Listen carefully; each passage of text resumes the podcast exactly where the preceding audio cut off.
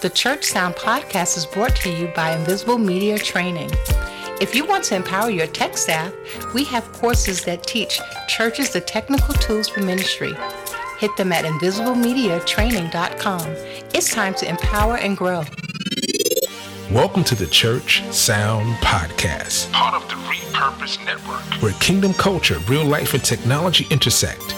I'm your host, Prentiss Thompson, and what we do, we talk to real people, pastors, leaders, engineers, tech people, manufacturers, worship leaders, all about church, technology, and provide solutions for a successful Sunday morning service. You ready? It's time to take a ride. Let's go. Yes. Yes, welcome to another edition of the Church Sound Podcast. I'm your humble host, Mr. Prentiss Thompson. Welcome to episode number 113. I said it. 113. Nice round number. Nice round number. That means we're going down the Kingdom Highway and we're getting to our goal of never ending. So let's keep it there. But we have a great show in store for you today. Today we're going to talk guitars. I mean guitars like ling ling ling ling. We're going to talk guitars, six string guitars, all types of guitars. And I got a great, great, great guest. Ladies and gentlemen, boys and girls, cats and dogs of all ages, let's welcome my friend, Preston Russ, Director of Design at Wave. What's going on, everybody? Prentiss, thank you for having me. Hey, listen, uh, we've talked on several several occasions, and we've always had pleasant and interesting conversations That's right. about tech, and we can share stories all day long about tech at church. They don't have that kind of time, though. we can be here all night. Thank you for joining us, man. You know, it, it took a while for me to get you here, but um, Pleasure to be here, man. man, I'm glad I'm glad you're here. And so we're gonna talk guitars, right? As because you're an engineer, I'm an engineer, and we end up having these conversations about being engineers in church Right. and the stories that we have with each other. And so I said, you know what? The, the perfect guy I know that can tell me about guitars as from an engineer's perspective would be Preston Russ. Mm. So I don't want to get too deep because we can go deep real early. Absolutely. So we're gonna do something that we always do. All my new listeners and aware that we do this thing called Sunday School. Now, Sunday School, the funny stories that we tell in church amongst each other, and whether whether what ministry you're in, if you're on the show, if you're in church, there's a story that goes along with church somewhere. So, ladies and gentlemen, let's get ready for Okay, class is time. Sunday Time School. Sunday school. Now, the man on the mic, the man with the gavel, the man with the robe, the man with the mic in his hand is my good friend, Preston Russ. So, I need your three topics. All right. And I'll select. Come on now. So we've got three. The first one is going to be Where's the Guitar? Okay. Second one's going to be The Day the Music Died. Oh, interesting. And our third and final one is Lights Off. you said lights off? Lights Off. Lights off. Hmm. Lights Off. You know, it's hard for music to die. Yeah. well, we figured it out. And um, so I'm going to go with the day the music died for $49.99. Done. Sold. Man, so uh, this, oh, I guess this was, I want to say this is still 2020. So this was still mid pandemic. Okay. Uh, maybe around August, September, honestly, around probably two years ago, around this time.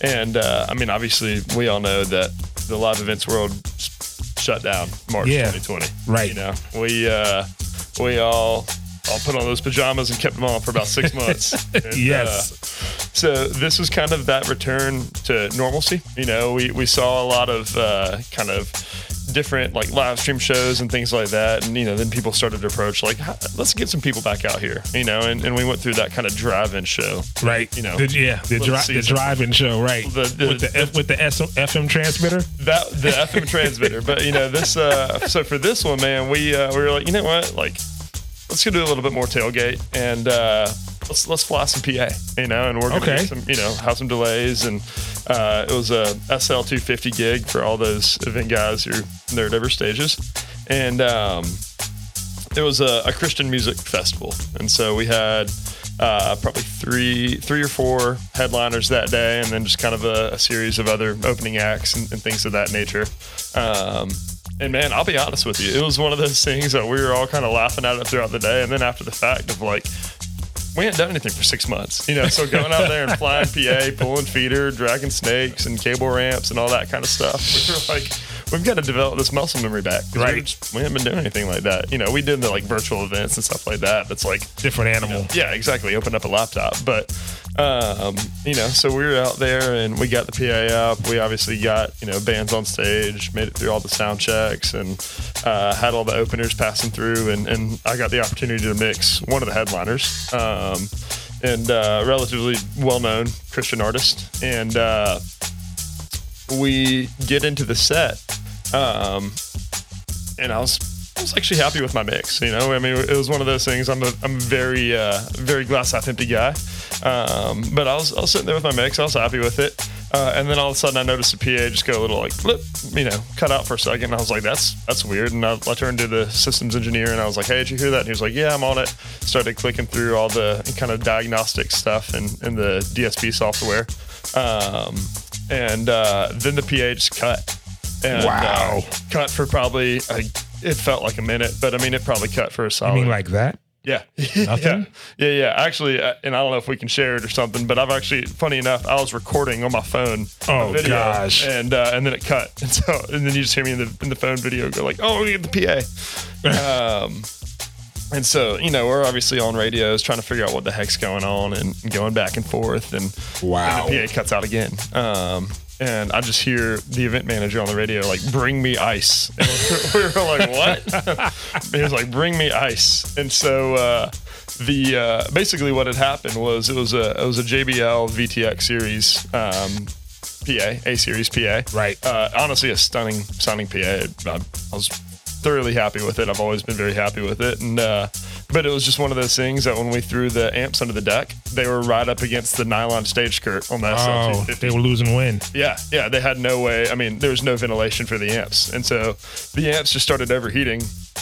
So next thing I knew, we had a, a bigger artist up next, and I look and I see them just bringing back like 25 pound bags of ice in and a bunch of fans, and they were just trying to blow as much cold air on those. Oh my as possible. gosh. And you know, and I'm up front mixing, and it's one of those things of like, you know, it's probably going to cut out again. We're going to see what happens, but um, you know, I mean, it was one of those things. Everybody was so happy just to be back in front of a PA and, and at Wow. live events. There was a lot of grace, and it was something we were able to laugh at after, but in the moment, you know, I mean, it's, it's it's, horrifying. Oh. yeah, it's absolutely Yes. horrifying. Silence is is is is is a sin. Silence is absolutely a sin. That's where you know you're like, man, those FM transmitter shows are kind of easy. Don't have to worry about that. Amazing. Amazing, sir. Thank you for sharing. So here we go. Sunday school. And the day the music died. But we're not going to die right now. So I asked this of all my guests How did you get in this crazy business of live sound? Man, it uh funny enough, I don't know if I got into it necessarily by accident, uh, if you want to call it that, but uh indirectly, I've actually been kind of behind an audio console since about eight or nine years old. Oh, wow. And uh, and what I mean by that is so I grew up uh, I grew up in church. Uh, my mom's actually been on staff at the church as long as I can remember. And uh, you know, I grew up going to kids ministry and obviously you know when your mom's on staff and you go like roam the hallways during the summer you kind of think you own the place you know and, and you're like okay this is my territory this is my domain and uh you know so i was the typical like pastor's kid in church Wow. and, uh, that said you know as a as a way to get me to essentially be quiet, you know, and shut up and stop talking to the other kids. They had to separate me from the other kids, you know. And so, I mean, at that point, the solution was just throw them back in the tech booth, you know, with some middle schooler Oh, who's like gosh. flicking through, you know, ProPresenter or some, you know, PowerPoint at the time, um, you know, just to separate them, you know. And then obviously, after being back there and getting in trouble weekly and you know getting thrown in the tech booth, uh, eventually it kind of got to the point of like, you know, that middle school kid or whoever it was that was running was like, you know, push this fader up here, you know, or or press, you know, press play on the CD player at this time. And, you know, obviously as a eight, nine, 10 year old, you're not really thinking anything of it. But then, you know, when middle school hit, you go over, like we went to obviously the youth building and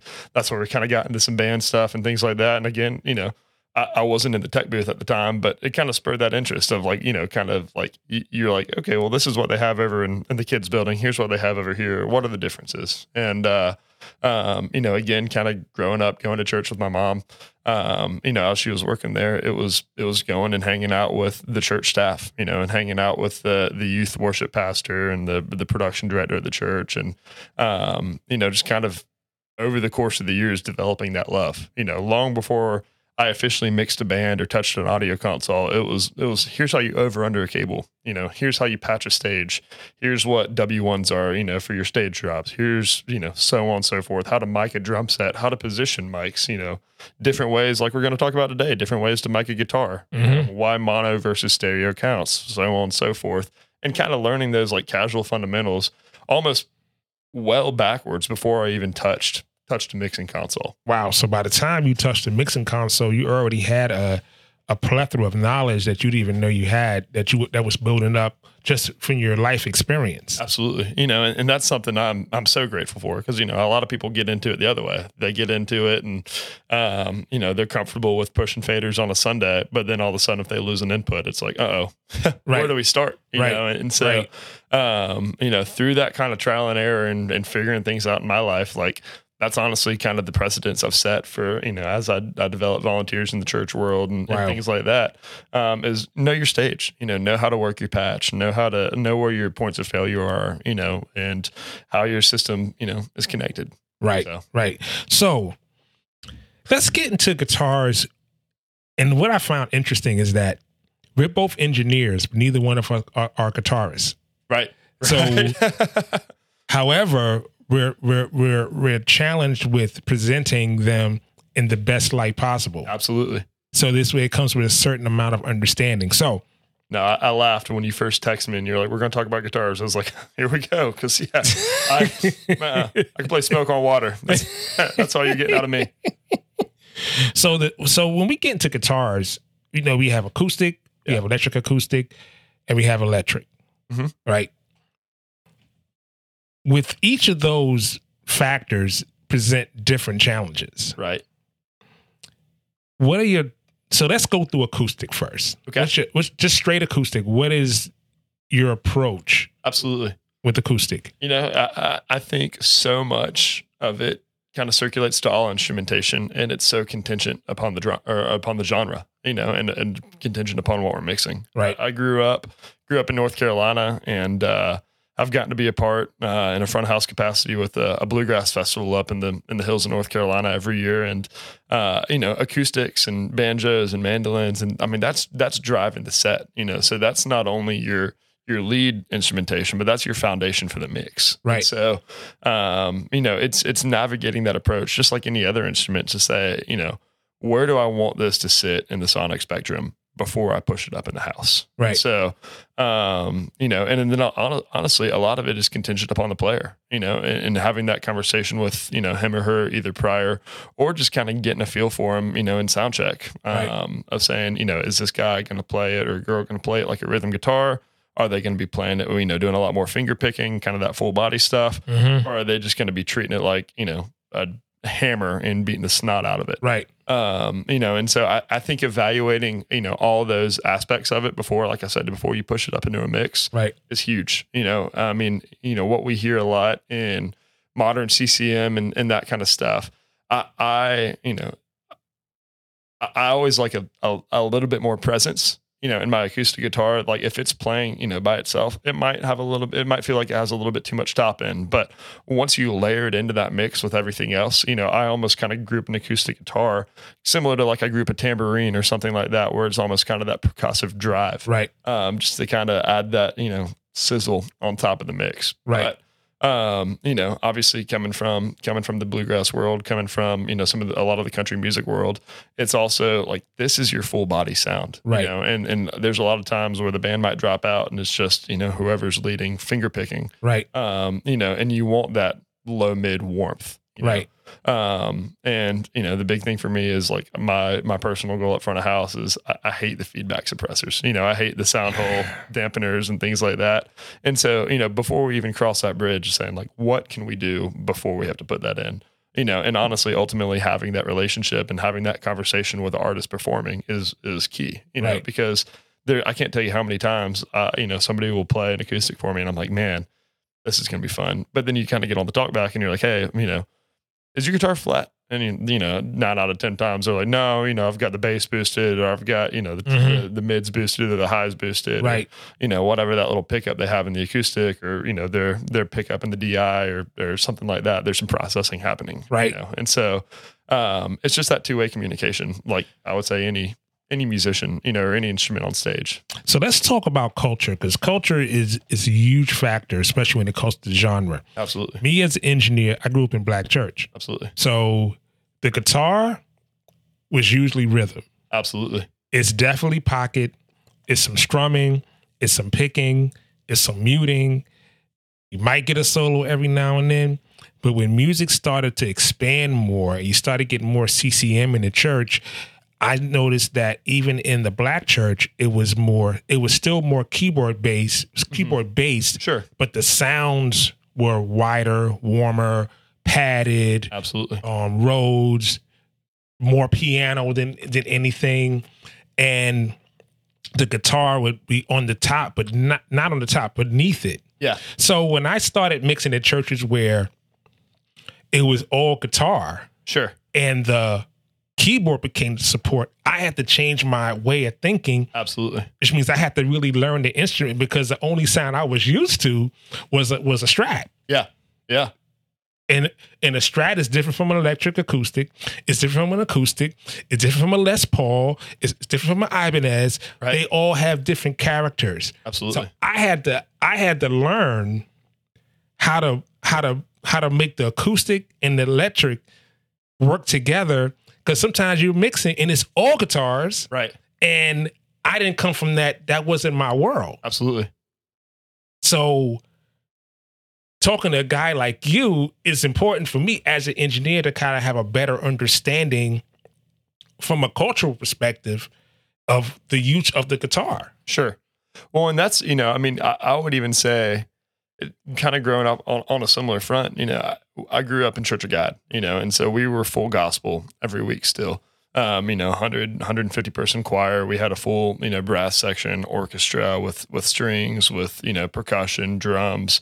Um, you know, we had a, a full Allen organ, but we also had a B three on stage. You know, there's a full Yamaha. Man, that's a lot of sound. C7. Like, Yeah, yeah, man, there's a lot a lot of Yeah. sound. Absolutely. We, you know, with on, you know, vocalists and ensembles like layered on top of that. And so, um, you know, but then also continuing to cover that kind of diverse range of, you know, we might be pulling out an old hymn or we might be pulling out an old gospel song or we might try to be incorporating a new CCM song into it. Wow. Um, you know, and so that was what was always kind of that fun, unique challenges of, you know, working with a musical director at the church, you know, and working with the musical directors on stage or, sorry, musicians on stage to say, you know, find your piece of that pie, you know, and, and so I almost look at that sonic spectrum like a pie, you know, and say, what, what is, what are the layers I want to, I want to base that off of? You know, I would say in modern CCM and, and kind of some of the pop sounds and stuff we hear, you know, the big sounds, in my opinion, are kick drum, snare drum, bass guitar.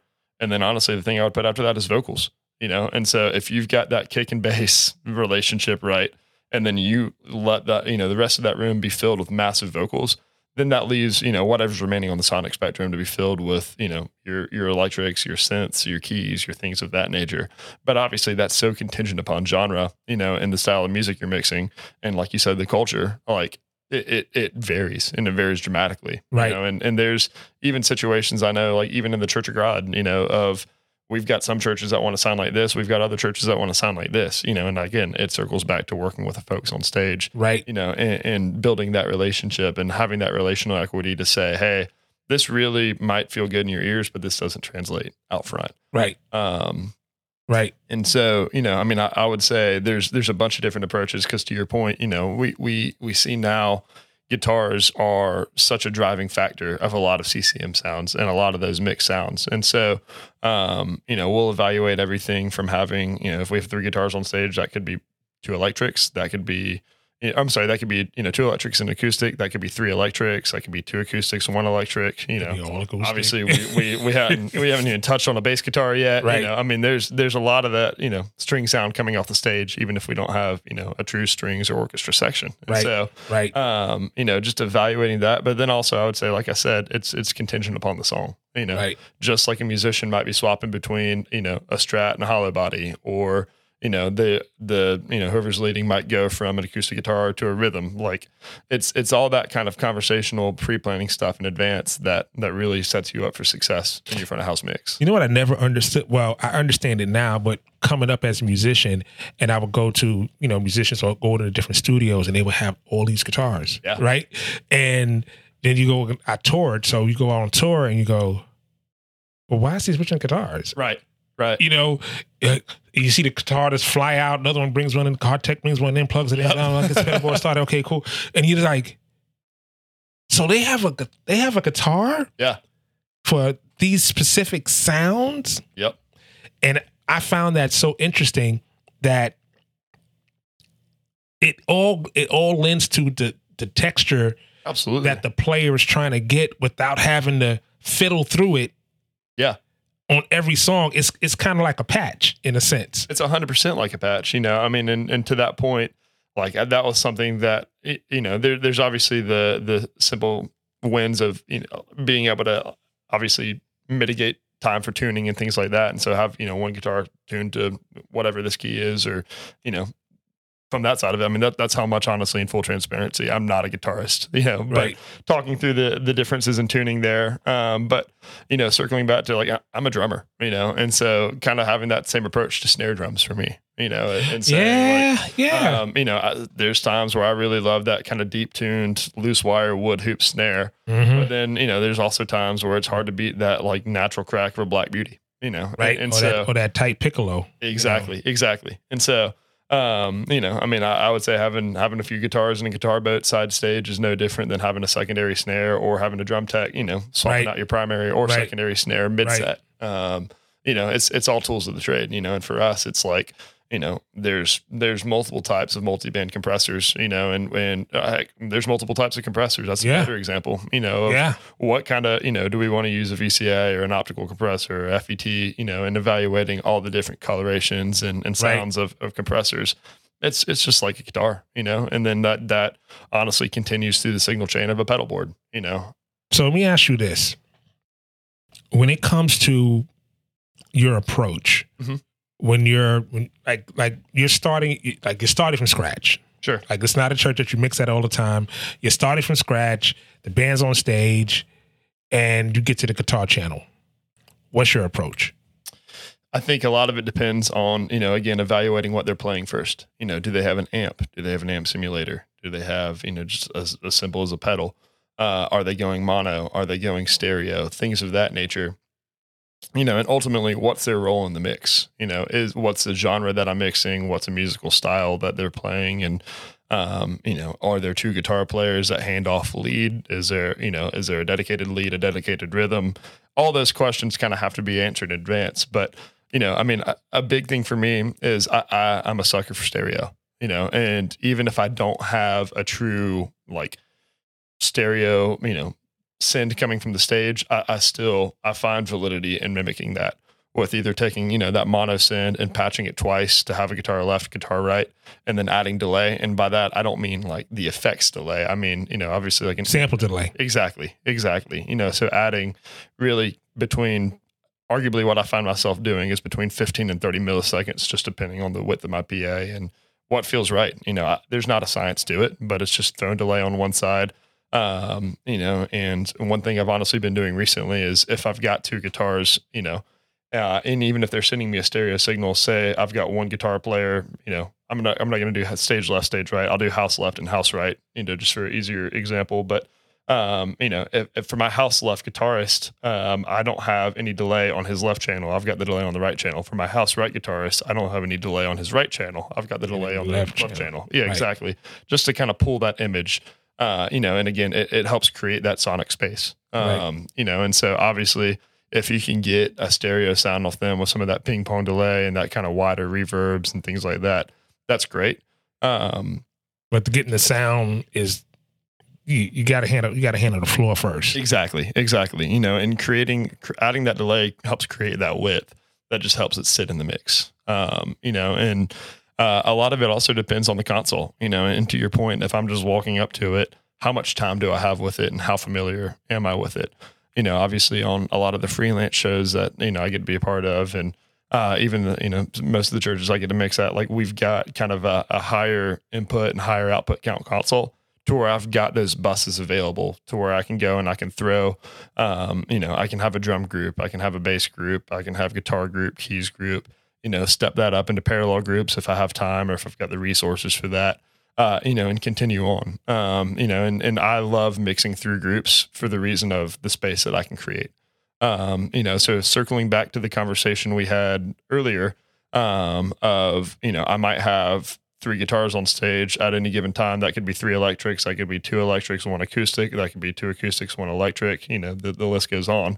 Uh, having them go through that guitar group allows me to kind of create that that sonic mapping. So like uh, if it's uh sorry if it's uh like say there say everybody jumps into kind of a rhythm section or something like that uh, or a rhythm guitar part you know and that's where we're going to find that kind of low wonky 200 250 build up Right. in the mix that we don't necessarily want to leave in there but obviously from an input side of it i don't want to take that out Yeah, because you still need it for the sound. yeah, exactly. I need it for the sound. Right. Or, you know, if we go back to that being the only electric and there's two acoustics, or if we go back to that being the only rhythm and there's a lead and an electric, you know, I still want that sound.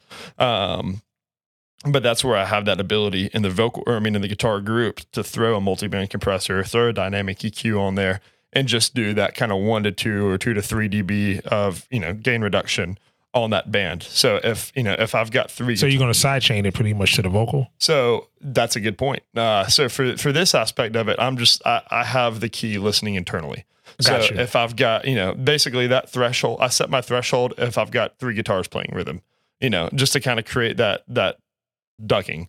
But that way, if I step back to to two guitars, you know, we're not hitting we're not hitting that threshold. We're not hitting that gain Right. reduction. But you know, that you bring up a great point of side chaining. You know, when we step into vocals and obviously wanting, like we said, you know, in the CCM approach, keeping that kind of kick, snare, bass, vocal in the mix. I, I don't ever want to have any competition, you know, with that vocal. Um, because especially you know in the in the worship community, community like that's what's leading the congregation you know Right. uh, and so there's Everything a- else is support. Exactly. And so, um, you know, I'll take a side chain or take a filter and kind of put it around that two, two and a half, three K kind of vocal intelligibility range. And then bit and side chain it off my vocal group or my lead vocal mic, depending on, you know, what I have available. Uh, and then also account for that kind of two, one and a half, two, two and a half. Where the bite is. yeah, gain reduction, just so that way, you know, no matter how loud guitars get, there's always that space and separation for vocals. Yeah. So so in your approach, like say, um, I know when I when I start sound check, um, I normally start with I normally start. I don't want to get into the details of sound Sure. check because we're staying on guitars, but Sure. but in your in your approach when you mention kick, snare, bass, um, Vocal. and vocal, right? So I had an engineer on. He's like out in California. He says, "Yeah, I start my sound check with the vocal." Yeah.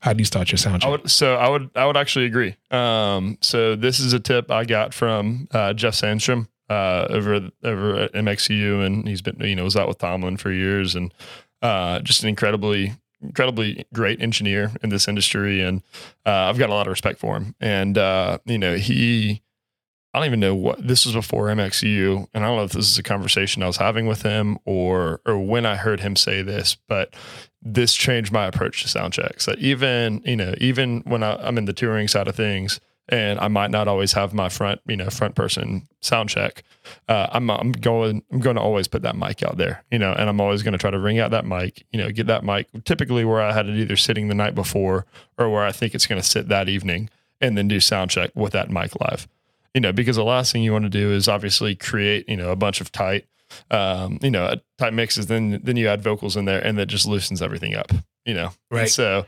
um, even if I don't necessarily have the vocal talent on stage to start sound check with, I want to have their mic out there, and I want to have that lead vocal mic, you know, or the the the mic that's going to you know stay hot eighty percent of the set. Because it, it is even when it's even when if you don't have a gate on it, but even yeah. when how soft your gate is a whole other thing. Right. But even when it's out there, um, it's still part of the sound of the stage. Exactly. Exactly. So what you don't want you you you don't want to lose that. But when you're doing sound check, you want to make sure it's there, so this way your ears know what's present. Right. Yeah, and you know, and to your point on gating, that's where if I have the op- opportunity to get into waves, you know, I love PSE or primary source expander. You know, and the biggest thing for me regarding that is I love to like it's a big deal for me to be able to set that threshold as low as possible because I feel like the lower the threshold, obviously on the gate, the less obtrusive it is, the less right. noticeable it is, the more natural it feels. Exactly. You don't get that. exactly. You know, and so uh, PSE does a, a, great job with, you know, their attacking release times and, and making it feel natural already. But, um, you know, if, if I have a larger room and I can drop that threshold, you know, three, four, five dB, I might be a little bit aggressive, but you know, three to four dB, then I'm going to do it. You know, and and I don't have those gates, you know, or don't have that expander opening and closing right. and things like that. And right. so, um, you know, just kind of keeping that out there as one of those resources in the back of your mind, even though you know the the whoever's sound checking or coming out that they might come out, you know, and, and I would say even that doesn't only apply in the touring world. That also applies in the church world because you know I know several churches I mix at where they're you know the band will come out first um, you know, the band's the first person on stage because they're doing a vocal rehearsal backstage, you know, and they're working through parts right, and stuff like right. that. I've done, um, I've, I've, yeah, exactly. You know, and so like if you have an hour for sound check run through, you know, you might only get vocals and run through. Um, you know, so even then it's better than nothing because we've all day gone, long. we've gone through that. So oh, let's yeah. do this. Let's take a break for a second. We'll be right back with Preston Russ. Did you know that 177 million Americans listen to podcasts? You know, you can listen to podcasts anywhere. Most people listen to at least eight shows a week. So, what does that mean for your church? Isn't the goal to reach more people with your message? You know, Tascam has been the choice of musicians, engineers, and broadcast professionals worldwide. And now they enter the new age of the podcaster, where they once again combine affordability, portability, and sound quality in one elegant package with the Tascam Mixcast 4. Isn't it great to hear the roar of the crowd behind your voice at the tips of your fingers? The ease of use and the portability of this hardware unit where you can have four microphone inputs, Bluetooth, telephone, and computer input all at the reach of your fingers. So do yourself a favor and go to your local retailer or retailer online and get yourself a Tascam Mixcast 4 because the goal is to reach more people with your message. Yes, yes, yes. Welcome back.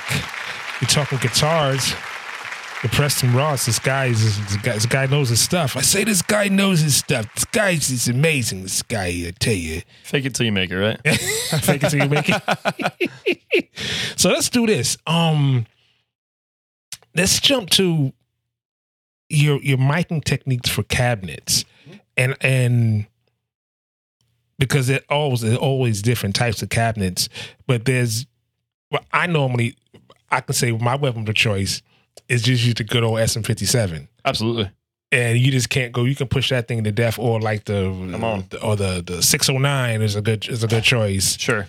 Um, I've even used RE twenties. Absolutely you know, because they can take a whole a high SPL because it's a broadcast mic, because it's a dynamic microphone, it allows you to really push it without without it breaking up. because it's nowhere near as sensitive as a condenser microphone. Those of you who listen to the past podcast are now has have evidence. That's right. that I that that I know what I'm talking about here. So, what's your how, how do you mic mic your cabinets? Like, what's your, how do you start? You start in the center cone? You crowd? Do you go axis, off axis? Like, what's your process? Yeah. So, I mean, again, that so kind of for me, it, it varies based on are they running mono or stereo, you know, and what mics and resources do I have available. Um, you know, I, I'm I'm with you 110. percent If you uh, you can't get a good guitar sound with a 57, you're not going to get a good, good guitar sound out of any other mic. I, I, I love the tried and true sound of a 57. I love the consistency of a 57. Um, you know, outside of that, other mics that I've really enjoyed recently are the SE Electronics V7X. Um, Never used that one. So it's uh, man, it's uh, it kind of V7s kind of took wind. I would say probably three or four years ago now, maybe a little longer than that.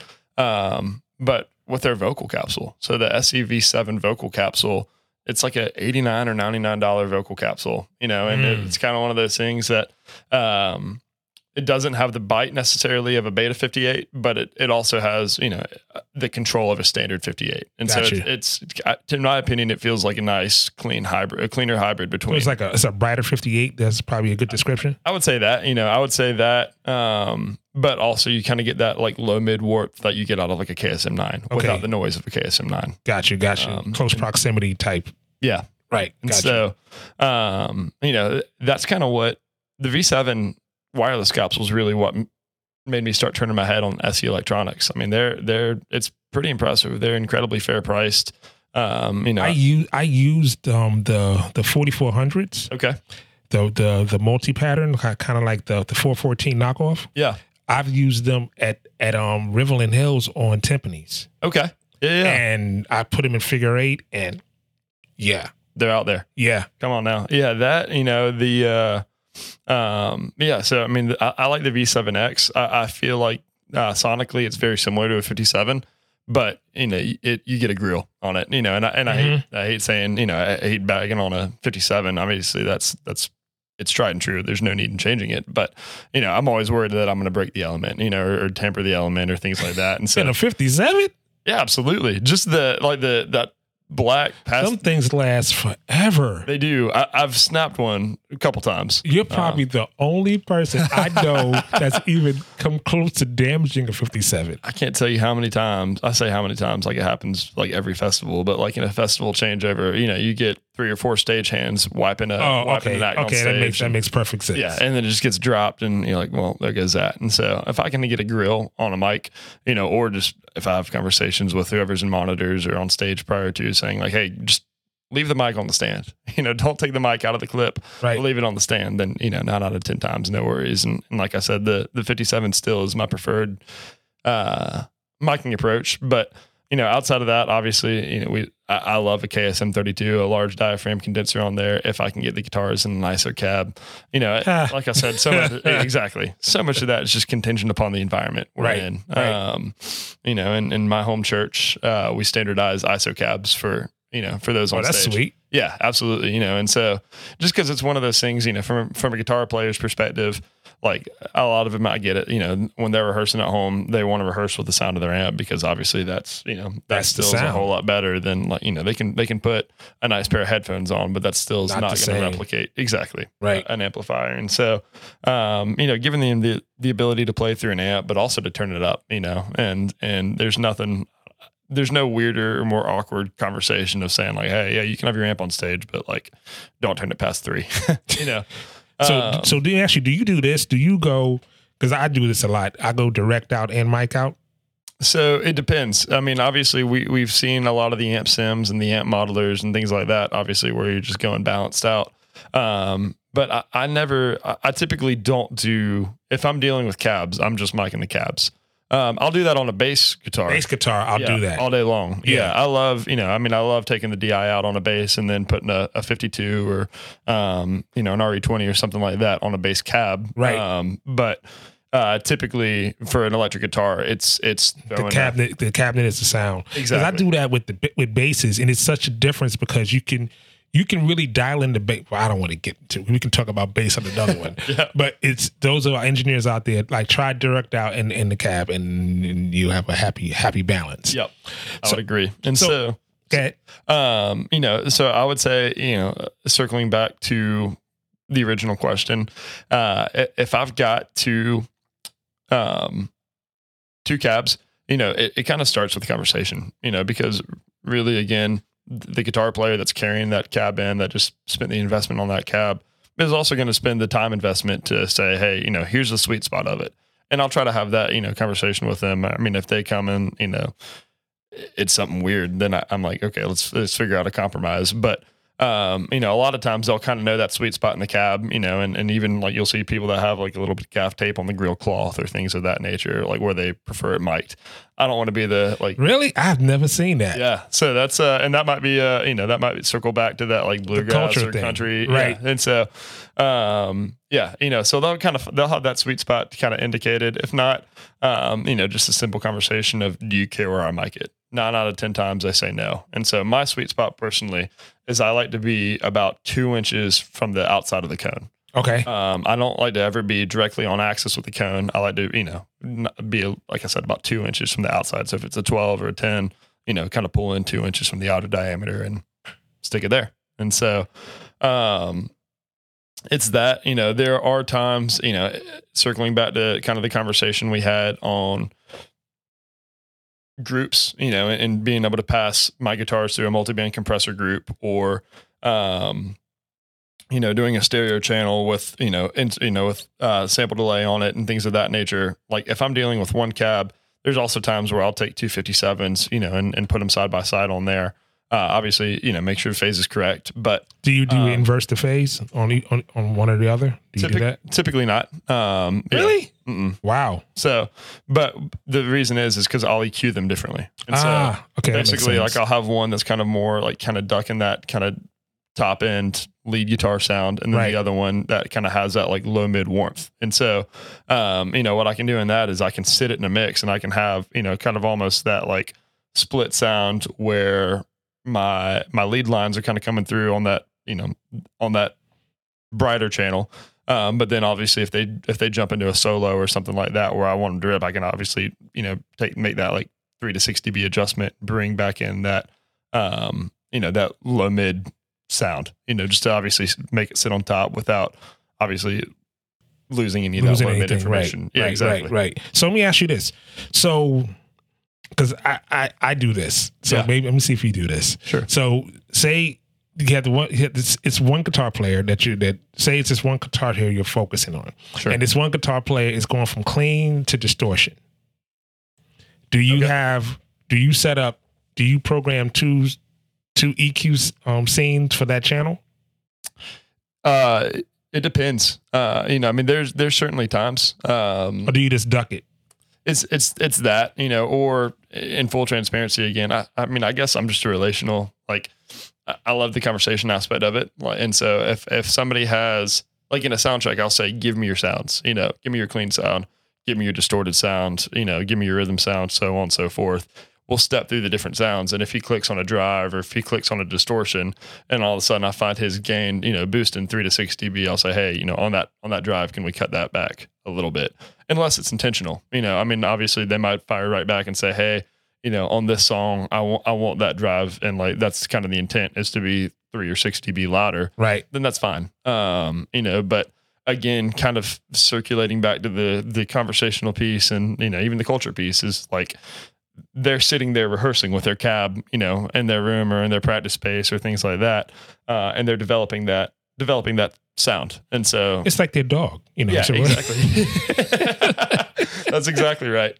That's exactly right. And so, um, yeah, you know, I mean, so much of it for me is just is about the relationship piece, you know, and, and is understanding the sound because you know, obviously we get to have that creative sound, and and and I think that's where it's fun. Um, you know, even mixing some CCM stuff, like, and, you know, especially like cover bands and things like that, like, there's an established sound, you know, and so there's an established target we're going for. And Right. so I think that's where we as engineers, we as front of house guys, we have that fun flexibility to say, hey, you know, let me create my reverb patches to sound like that, or let me, you know, modify my delay sounds to sound like that. You know, the list goes on Right. but where uh you know where ultimately it comes down like that's i feel like personally speaking that's our responsibility and that's our creative space as front of house guys. But you know i mean ultimately we're here to reinforce the sound coming off the stage. Right. We're in support of yeah exactly. And so um you know i mean I've, i can't tell you it's it's funny walking into to churches like doing consulting and stuff like that and there'll be like a guitar amp emulation like inserted you know as a plug-in on the Right, on- you right. know in multi-rack or super rack and um you know or uh oh what was it on the old avid like on the profile stuff like the 11 or something like oh, that the, the the line six. Uh well there was the avid avid had Oh, the, uh, a, a, Like the the eleven, the eleven, 11, yeah. yeah, yeah, yeah, yeah, yeah, yeah, Yeah. the eleven, yeah, Yeah, right. you know, and I was like, "Do you want to have a 57 in front of a 57 Deluxe? Here's your sound," and it never sounded like that, you know. And so, um, you know, but kind of like walking in and finding that and seeing that kind of stuff on on guitars, and like, no, that's that's where that bridge needs to be built between the booth and the stage, right, um, because Right. if if it's not working out that that much, uh, that's where the conversational piece needs needs to happen, you know. Because I mean, ultimately, like you know, like we said, like we're an extension of what's coming off stage right, um, you know, and and we're here to uh, foster that community, um, you know, uh, of making sure we're authentically and, and cleanly translating, you know, what's coming off stage into the house. And if it's not, you know, that's not something necessarily that I personally feel is on us to correct. I think it's a conversation with the folks on stage, and obviously, if you have that and they're like, no. You know, that's where I'll throw a filter on there or something like that just to make it work. But um, you know, I would say more than nine out of ten times you have that that Yeah. conversational piece, and um, It's kind of more. It's kind of work from from that point yeah, because that that's more important. You know, tr- tr- you know, trying to understand rather than being understood is, Mm. you know, that's that's scripture. come on, that's But- good. Yep, but it's it's basically the premise of us as engineers is like we're trying to understand. Yeah, absolutely, We're trying to understand so you can present your best self. absolutely. You know, and and I think too, like that's where we get to have that that you know, not to say.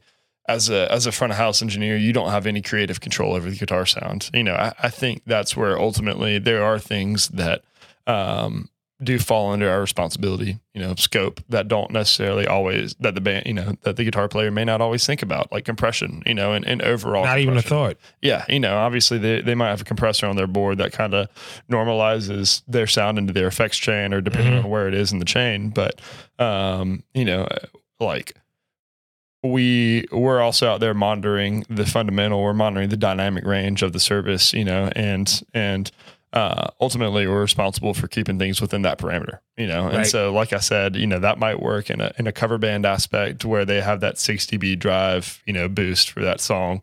But obviously, like m- maybe a 3 dB is all we need, you Right. know, in in house of worship, Right. you know, just because we don't want people, you know, we don't want the people that have been, you know, already sensitive to our mix turning around and like staring at us or giving Right. us looks or you know, Yeah, that's that. The, the key is to be invisible. Exactly. That's good. It, and, and so, um, you know, so on that front, um, that's where I think, well, like I said, we get to have those those fun that fun creative time with compressors, you know, and and um, again, like I, I don't I don't want to overly compress if I find myself like living in you know six dB of gain reduction with anything above like a two and a half.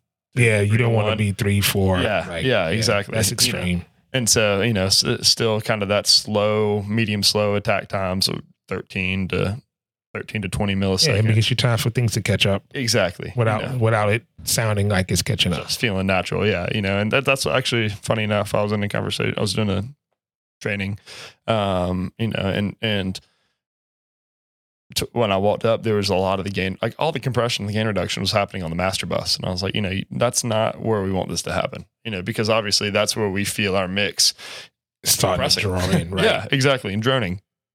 Excuse me. And uh um, you know, uh, that's they're like, well, why don't you like that? And like, obviously, in our mind as engineers, we're like, well, this, you know, this is why. But I, I had to step back and think, like, let me how do I explain this to them? You know, and being You able to pull break it out. Yeah, you pull it out. bypass it. Yeah, You bypass Yeah. it. You pull it out. You do some adjustments, and you go like, then you plug it back in.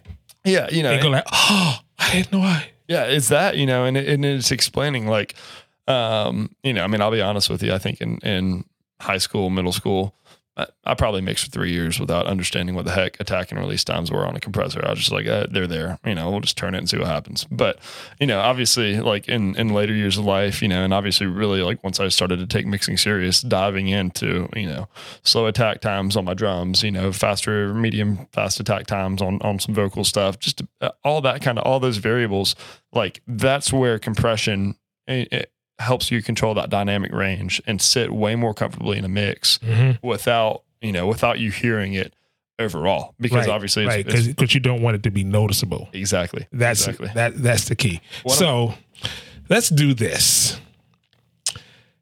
I'm going to ask you one final question, okay. and Oh boy. this should be really easy. It should be really easy. There's there's some people out there who listen to this and they're going, "You guys are way over my head." sure. then you have a gr- other group of people that's like, "Okay, yeah, I understand. I get it." Sure. Absolutely. So I want to dial this back Okay. and ask a question, and the question is, if you had to give advice to a new engineer, Okay. what would it be? That's good. Uh, man, my I, I feel like I've beat this. Feel like I'm beating a dead horse um, when I say this, but the biggest thing for me, man, is that is that building that relationship between stage and front of house. You know, and honestly, just like we could get into a six hour podcast on mixing, we could get into a twelve hour podcast on on that. And maybe I, maybe we do that one day. I'd love that. But um, you know, it, it's it's building that relationship. You know, and it's walking down and you know whether it's as simple as complimenting a pedal on the pedal board, you know, or, or establishing that trust, especially if it's a if, if it's a guitar player you've never worked with, um, you know, and then just even or if it's one you work with every week, you know, talk through the pain points and just say, hey, is this intentional? You know, do you, here's here's the pain points that I'm wrestling with at front of house. Is there any way we can control that? You know, and again, I, I would be shocked. I, I've yet to meet. Obviously, there's a couple couple folks out there that we can all think of, but like nine out of ten times, it's it's they're fine. You know, they're willing to make those changes, and a lot of it they don't recognize it because they're either hearing a different sound in their ears, you know, or obviously the sound that you get off a you know dual ten, dual twelve line array is way different than what they're hearing in a you know Right. eight driver IEM. And so talking through that, you know, and then as far as um as far as mixing, you know, and advice in mixing, uh actually well, one of my bosses at Wave um says this all the time and, and I kind of it used to make me laugh, but the more he said it, the more I kind of I kind of love it. Uh, as he was like, honestly, be able to like air airplay all the parts. You know, if you want to air drum the drum parts Yeah. of the songs, you know, know know know your parts and know your role as a front of house guy. Um, you know, because obviously, like the musicians on stage, they spent two, three, four, five hours rehearsing that week. We we should be doing the same thing.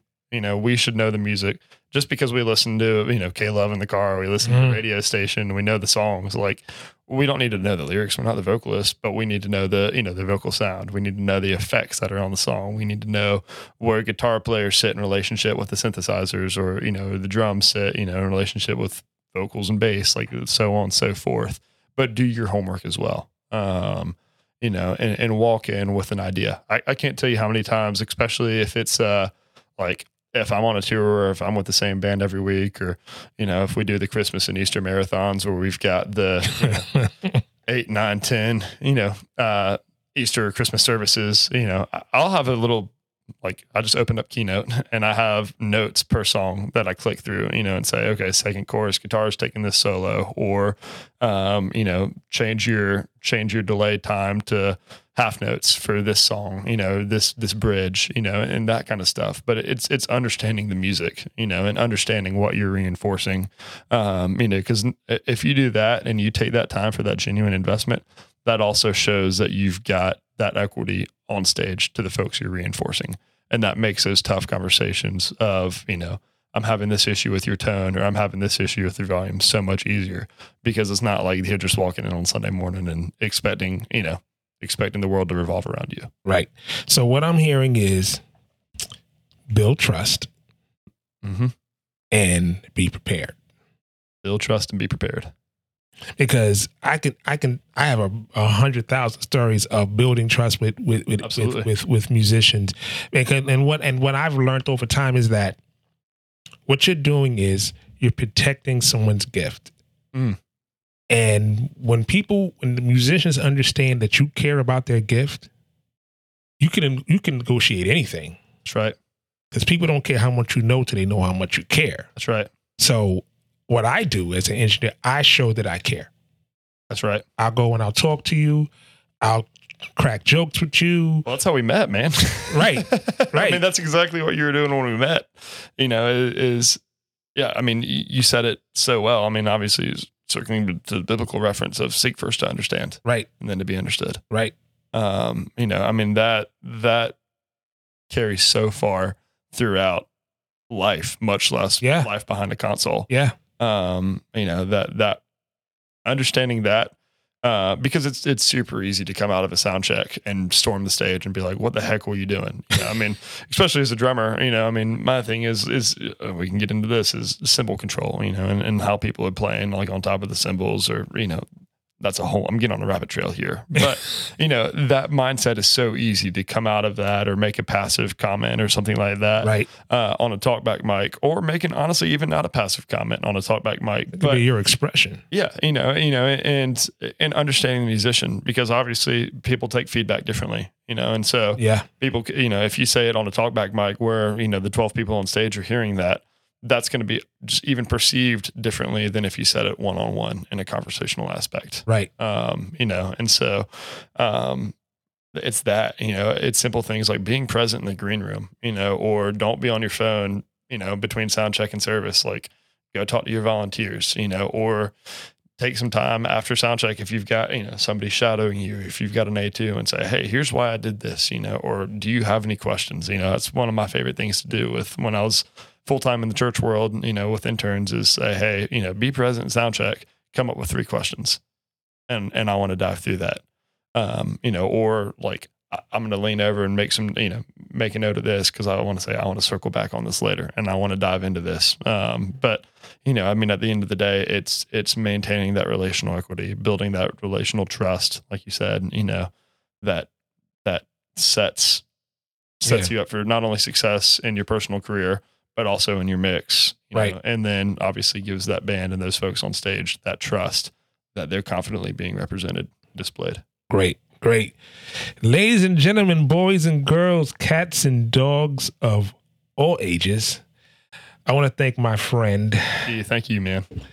I'm so glad that you um decided to um to join us. And This is a pleasure. um this is very cool. This is my first podcast, dude. It's your first podcast. This is, I mean- hey, listen, hey, the first time for everything. I'm glad you did it with me. It It's a great. pleasure, man. No, I, I honored to be a part. So before we get out of here, we're gonna do this thing that we call 30 seconds and gone. Now, 30 seconds and gone are rapid fire, yes, no, true, false questions. Bring it on. And um let's see what you got. Here we go. 30 seconds and gone. Question number one. Tigers or Gamecocks? Oh, Tigers. Ah, okay. Oh, Tigers all day long. I know. I'm in Columbia. I know. This is dangerous territory. Yes, I found that out moving down here. Yep. Favorite mixing console? Ooh. Uh, Digico. Mm, I Okay, would still top say three. SD12. I say top three. Okay. Digico SD12. I mean, two of those are in both Digico. Is that Right. fair? Okay. Yeah. So Digico SD12, uh, I would still say number one. Uh, Quantum 338, number two. Um, golly. Three is a tie. Um, I, I- I really like the Avid S6L. Okay. So Okay. Um, question number three. Favorite childhood cereal? Rice Krispies. Rice Krispies. That will be man. frosted or plain. I think just plain. Just plain. Okay. So the yeah, because I mean, you can make them into Rice Krispie treats. You can do cereal, like you know, you can eat them dry, and that kind of feels like you're eating healthy. So. kind of right. a, lot, a lot of versatility. Question number four: What was the last show you binge watched? Uh, 1883. 18. Really? Yeah, I started. I got to episode two, and I was like, ah, it's a little too slow. It's like, uh, give it time. Uh, so I, I started it. I did the same thing. I, I don't even know if I made it past episode one at first. I loved Yellowstone. I'm a big Okay. sucker for Yellowstone. And, okay, uh, it is. It's like a. It's like the um the vintage version. It's a prequel, yeah. And so, you know, it, so I- I I went into it expecting the Yellowstone pace, um, but give it time and watch it all the way through. Okay. Last question. Five dinner guests, dead or alive. Oh man, golly, these are not the easy true or false questions. Um, man, I mean, the the first one that came to my mind was Rupert Neve. Um, Okay. all day long. Uh, uh, Rupert Neve, um, John Meyer, um, golly. I think Pooch. Okay. Uh, it's got to be Pooch. Um, this is tough, man. uh, I mean, I, I've- think from just a musical foundation, John Prine. I know Okay. that's a weird dinner table right now. Yeah. Like, I just threw a weird curveball there. It's your table. Yeah, I know. Um, and then, um,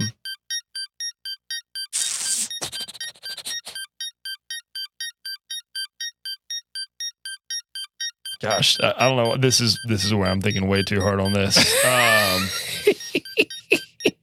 you know, I, I've gotten to have dinner with him one time, but I think Robert Scovill. Robert Um, Scovill. doing Damn. that doing that again, man. He, I mean, he's just a wealth of wisdom from the systems engineer standpoint and the front of house mix standpoint. There you have it. Ladies and gentlemen, boys and girls, cats and dogs of all ages. I want to thank my friend Preston Russ. Gee, thank you, man. He, he, he struggled with his dinner guests. I guess yeah, that, that wasn't a curveball. That was a knuckleball. I threw That was it, man. That was a, that was a knuckleball. Might have been a strikeout. Well, I don't think I don't thank you, man, for for being on the podcast. Looking forward to having you back, man. You- you- I gotta that. have you back. I would love talking that. about um some other mixing concepts. Maybe with the bass guitar, we do that, or Yeah. a couple other things we could probably do. But I'm gonna say, like I always say it: keep God first in everything you do. And I will see you next time on the Church Sound Podcast. Thank you.